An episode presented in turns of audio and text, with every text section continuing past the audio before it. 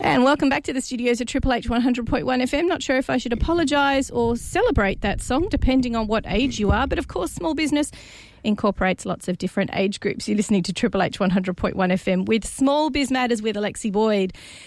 Now, today we are immersed in the world of remote working. We're talking about tech, we're talking about what it is that we do and how we can do it better and how we can collaborate better with all of our key stakeholders. And one of the ways we do that is by I guess presenting. I mean, we're not just communicating or chatting or having a coffee. We're actually presenting ourselves when we're in this online space. And it is a brand new world where we collaborate, communicate, interrelate from everyone from family members to key stakeholders online. And it's about working out how we can do that more professionally. So ask yourself, what about the tech, which is something that we've covered just now?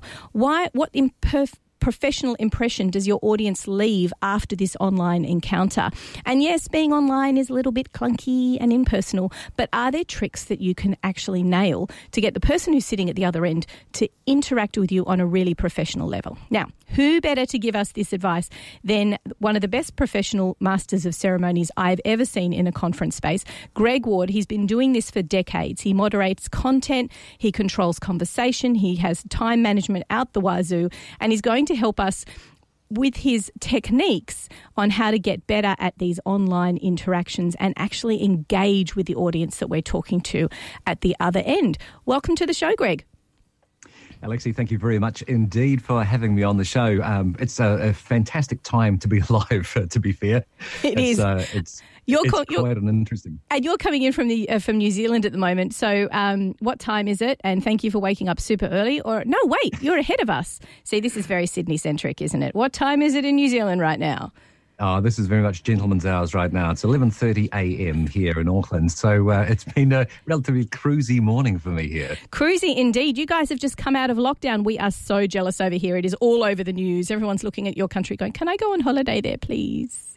No, it's quite amazing. I went to the gym this morning and uh, no more sign-ins no, no more uh, checking names and so forth. It's it's quite surreal the number of changes that we've had in a very short space of time. Now let's get started about um, the way that we can get better at being online. Now immediately when you came online compared to other guests and uh, working, it almost feels as though you are here in the studio because you've obviously totally nailed your tech. Your sound is out of this world, and obviously your visuals. Those are those of us who are, are, might be looking at this on on LinkedIn Live later on. You can see that your visuals are absolutely fantastic as well. Why is that important, even for just any typical small business owner to be conscious of and try and implement in online meetings?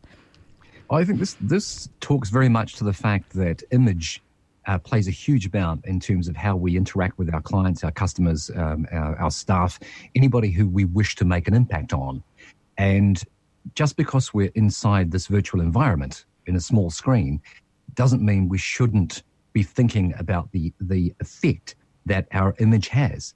Uh, as an actor, we uh, we trained very specifically to understand that every single gesture, every movement, every word that you say carries weight, carries meaning. And how we portray ourselves changes how people perceive us. And in your opinion, and, and just asking, in your in your opinion, does that change because we're looking at each other in a screen? Are we losing some of that body language cues? I mean, we just had an example there where I just talked over the top of you. But are we losing that? And is, is that something we also need to be conscious of in our online meetings? I think there's a couple of things that happen.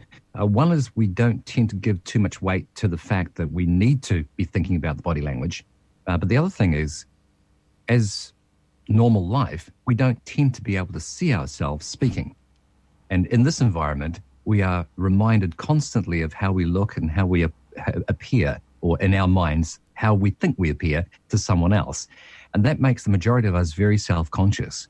And I think the process over the course of the last few months is that people have had to get comfortable in being uncomfortable in this space. Unfortunately, the vast majority tend to stay very static, uh, have camera angles that don't necessarily suit them. The lighting in their spaces doesn't work. Audio is patchy at best.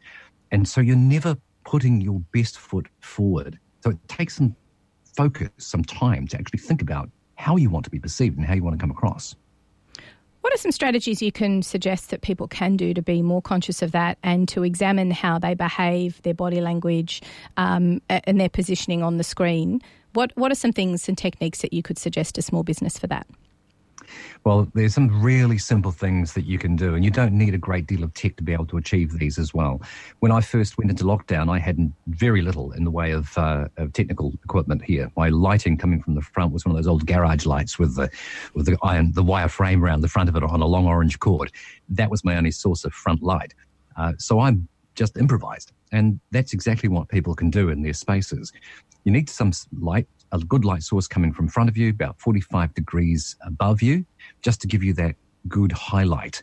Uh, preferably trying not to have any back backlight coming from behind you, whether that's a window or or a, another light source, because you tend to then darken up within the frame. Uh, you want to be able to get the camera at your eye level.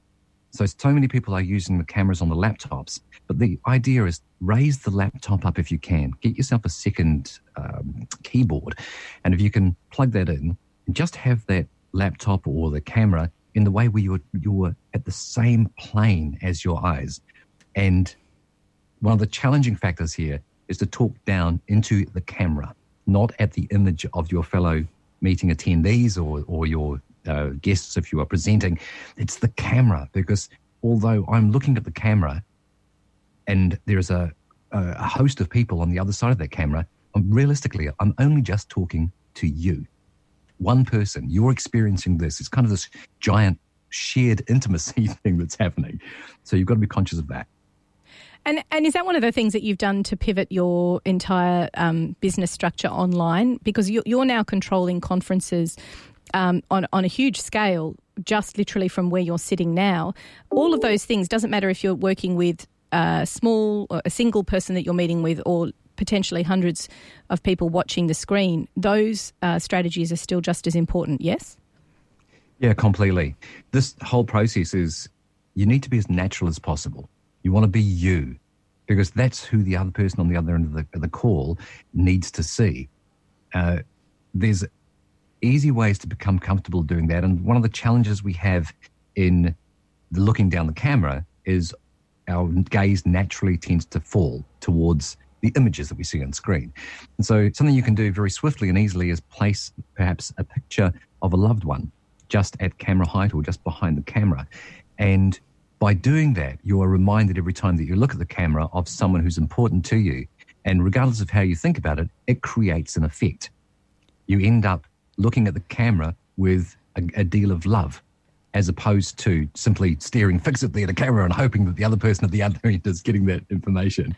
I love that idea. That is so nice. And also the good idea to make it someone that you, it's a loved one not someone who you might find intimidating or someone who puts you in a high pressure situation just by being in the same room as them.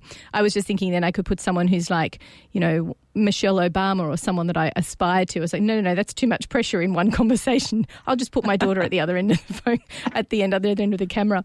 And now that, and, and that's the thing. It's like, it's all about that visual impact because that's what we've lost that interactivity. It's not necessarily the I don't believe it's necessarily the hugging and the kissing and the touching and the and the hand holding. It's those body cues that we miss and and looking at someone down the line of a barrel of a camera. We've got to remember that's their eye contact. That's how they're looking at uh, at, at, at us, and you have to be conscious of that in terms of tech. One hundred percent, and that's another thing where you can take some time to modify the environment because by raising your laptop, if your laptop is has the camera on it, you're kind of stuck. That is the specific point. But if you have an external webcam, you're able to get your camera, uh, sorry, your uh, laptop screen as close to that camera as possible. And by doing so, you can use peripheral vision to still catch the cues of other people. And another tip from this from the camera angle point of view is that you have the ability to be dynamic on camera. You don't need to be static you can, if you want to make a point, you can come in closer to the camera and really nail that point to the people. Oh, yeah. As if you were doing it on stage. Or you want to be more expansive, use that physicality in the body positioning. The same, similar kind of thing with the uh, timbre of your voice as well. So if you want to make a point, you can be strident with it, or you can get close to the microphone and just whisper if you want that real effect to happen. Lots of different things you can do, but you've got to play. You've got to try it, see how it feels, and then and then readjust from that point. What's your thinking on whether we should be standing or sitting in an important meeting or a presentation online? there's a lot of debate uh, online specifically about this. I'm part of a, the remote speakers group. There's about 1,500 members worldwide. And the great debate should I stand or should I sit to present? And the answer is it depends. It comes down to whether uh, what your effect is that you're trying to achieve. So if I'm presenting a keynote, I tend to stand. I like the energy of standing, and it gives me the ability to be seen more in the camera, which means I can use more of my body to create effect. Uh, if I'm, as I'm joining you here, I'm seated, and there's a specific reason behind the way that I'm seated and why I look uh, like I do, and why the background that I've chosen looks like this, is the way that we perceive someone in this position is very much like a newsreader. And every word that I say has just a little bit more weight because you have been trained over many years to see somebody in this position as holding truth and holding information. So it's it's a little touch and you've got to think about what's the effect I want to achieve and how best can I do that. But again, it comes back you've got to play. Got to give yourself time to actually go, how does that look? How does it feel?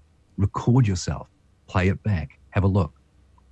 And I would say what's what's interesting about that is um, I've when this all started, I was very anti those background kind of Flintstone, Star Trek, Enterprise, um, you know, Luke, Luke Skywalker, all that stuff. I didn't like it because I thought to myself. You're presenting yourself as something that you're not, unless you're in a Star Wars convention. But it, but what it wasn't doing was allowing you to be your genuine self.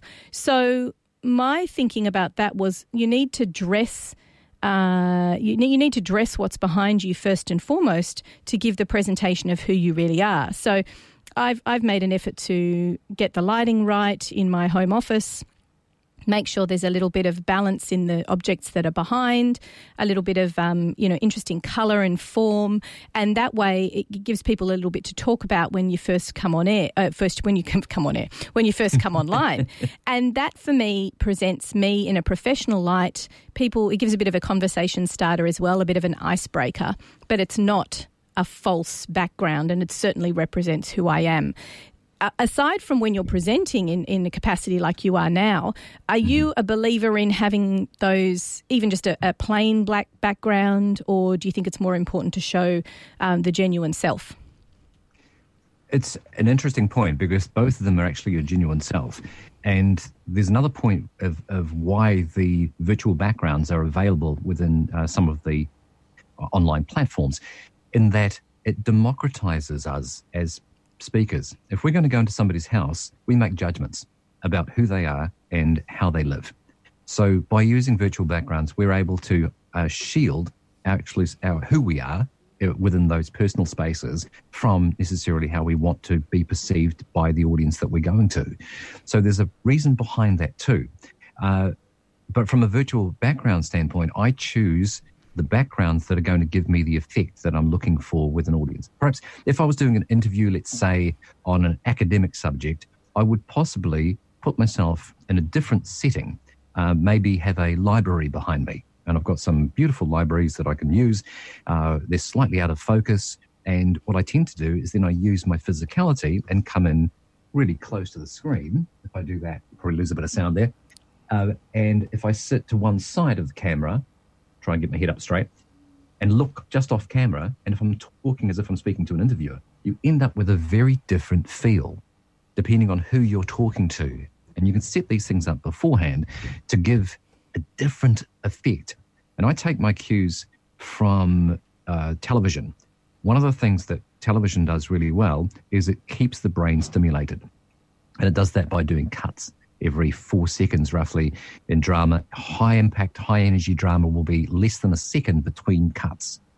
And what we don't want to do in this environment, because it's a small screen, is to be static and do the same thing in one way the whole time. So if we can use both the background and our physicality to create that connection, there's a, a huge amount of power in that for us as presenters. And I think it's a really interesting point that you you compare it with the edits that we're used to seeing with live television. It's important because as you said, we're not just a static being when we're talking when you see something being presented online, it's uh, on television, it's always moving and maybe getting your body gestures correct or even your positioning of your body to change occasionally, uh, that gives the it keeps it keeps your audience more engaged. Is that important when you're still talking to someone one on one, even if you're just having that one on one meeting? Is that important to be aware of still? Absolutely. You know, and when you're doing a one on one, you have even more opportunity to be able to observe what's going on for the other individual. And we are, uh, humans are consummate actors. We train as actors from the moment that we're born, and every element of socialization, everything is calculated to get an effect. You think about the wonderful emotional range that a toddler has and the ability to try and get what they want and to be able to use all sorts of different techniques to do it. And they learn that over over time till they're about three from the parents, and then from there it's your free for all from pretty much the whole peer group. So those experiences are we are all natural actors. The difference between a trained actor and a and a human, if you like, is that we can repeat something because we've worked worked out how to bring a level of connection back to it and then repeat it. But we can use those skills that we already have to be able to connect and and uh, have deeper engagement with people by using the tools, not only, not only the technical side, but also our innate humanness to be able to create that impact and engagement. Now let's talk a little bit about the noise because obviously your mic is is pretty high quality, um, and and everyone who's going to conduct a business meeting online is not necessarily going to have access to that. Are there some quick little shortcuts that you can recommend that are relatively inexpensive that will improve the quality of our sound? Yeah, very much so. Uh, firstly, don't rely on your speakers within the laptop or, or if you've got external speakers on, on your computer. Everything that you place into your environment raises the potential for having poorer sound.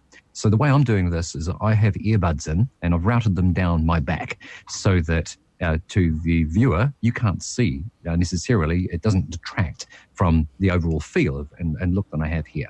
And so they're zapping on down and going into the computer uh, via an audio interface. Uh, so that there's inside this room, it's a zero sound environment. This, apart from the sweeping that's actually currently happening outside the things we can't control. but what I, uh, funnily enough, I can control that because I've got a, a thing called a noise gate um, here in my environment. And by increasing the level of my noise gate, I can cut out the background sound if it's the, uh, at a certain frequency. Uh, and that's a valuable thing too. Anytime we can get a microphone closer to our mouth and have zero sound within the environment, the only sound coming out is from your mouth, then you have a much better opportunity to have really clear sound. And I view audio as being the highest part of all of this. People will forgive video. They will forgive light streaming across the, the room. They'll forgive the glitches that we'll have from bandwidth uh, uh, uh, slowdowns. But audio is a critical thing. And remember that everyone's got the ability to stand up from the computer and walk away. Now, if they're on uh, headphones, they're able to do that to the limit of the headphone reach. And they might go off in the space and, and make a coffee or grab a drink, but they're still listening to you. And so mm. your audio is the critical factor in all of this, I believe. It's a good point, actually, because uh, the way that we're engaged with online, you know, you can look away, you can do other things, but the most important thing, the way that you're absorbing that information, number one, is still audio.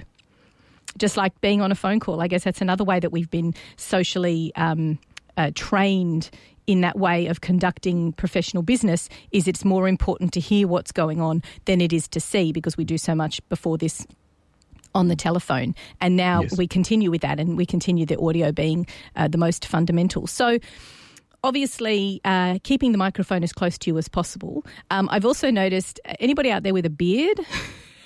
and you've got one of those mics, and then it swooshes across your. Just be conscious of that. Or if you've got jewelry, um, I like when when I when I interview. Um, uh, certain politicians with long nails tend to talk and do this on the desk, and it's don't do that, don't do that. So just being conscious of what your extraneous body, body parts are doing as well, and making sure that there's no clashing or or noises coming from what you're wearing, and then also um, minimizing the background noise that you can, because obviously we're all limited by by where we live or, or traffic. But if you're going to be in, somebody was saying, I was listening. Oh, that's right. I was listening to This American Life the other day, and mm-hmm. the podcast, and he was uh, conducting his intro from inside his closet.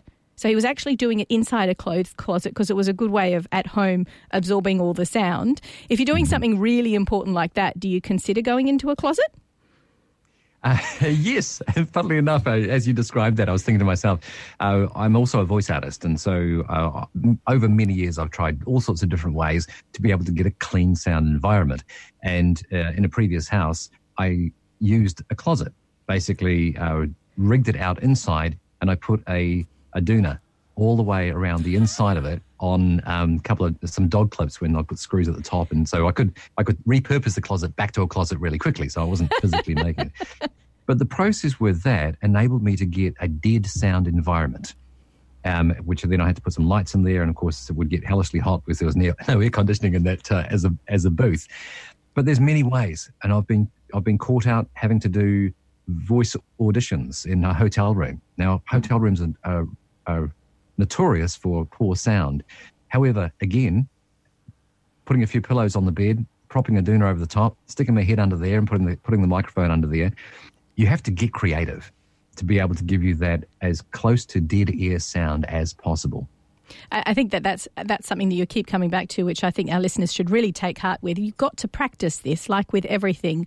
You've got to practice the bif- different body stances that you have, or or the location of that microphone, and you know, hit the record on your whatever software you're using to do these recordings or doing these meetings, do some tests and have a look at what you look like, play it back, have a listen to the sound from different perspectives.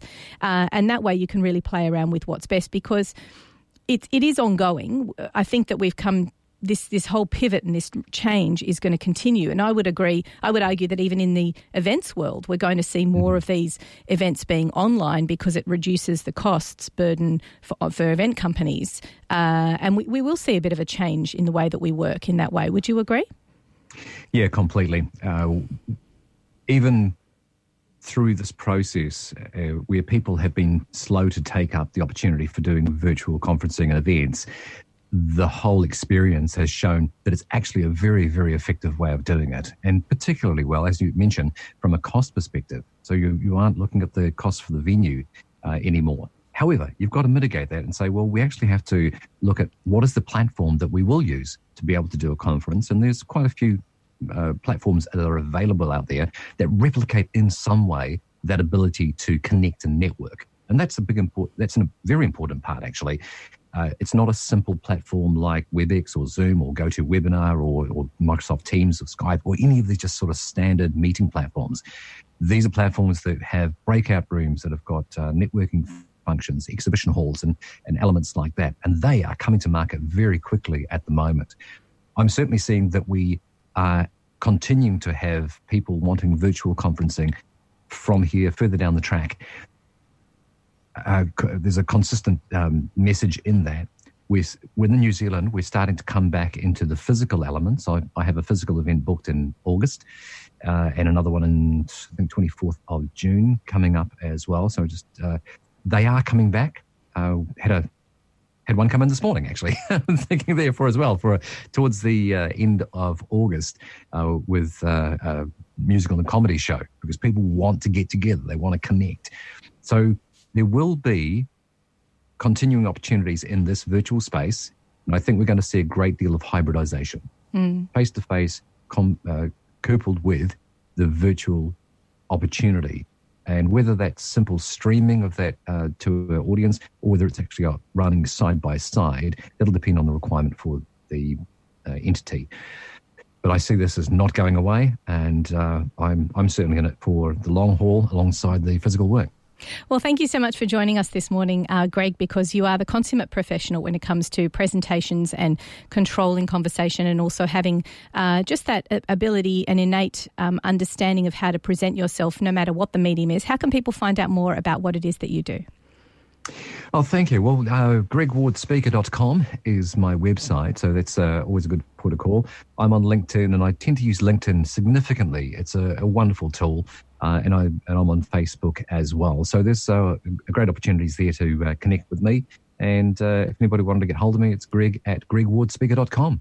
Fantastic. Well, thank you very much for joining us today. If you've just tuned in, you're listening to Small Biz Matters on Triple H 100.1 FM. And if you've missed any of today's program, you can, of course, catch up via podcasts on iTunes, Spotify, Podbean, wherever you ingest your podcasts. And don't forget to subscribe to smallbizmatters.com.au, where you can find out who's coming up on the show, as well as a great list of fantastic online learning opportunities for small business. My name's been Alexi Boyd. Great to talk to you again, and we'll see you all next week here on Triple H 100.1 FM.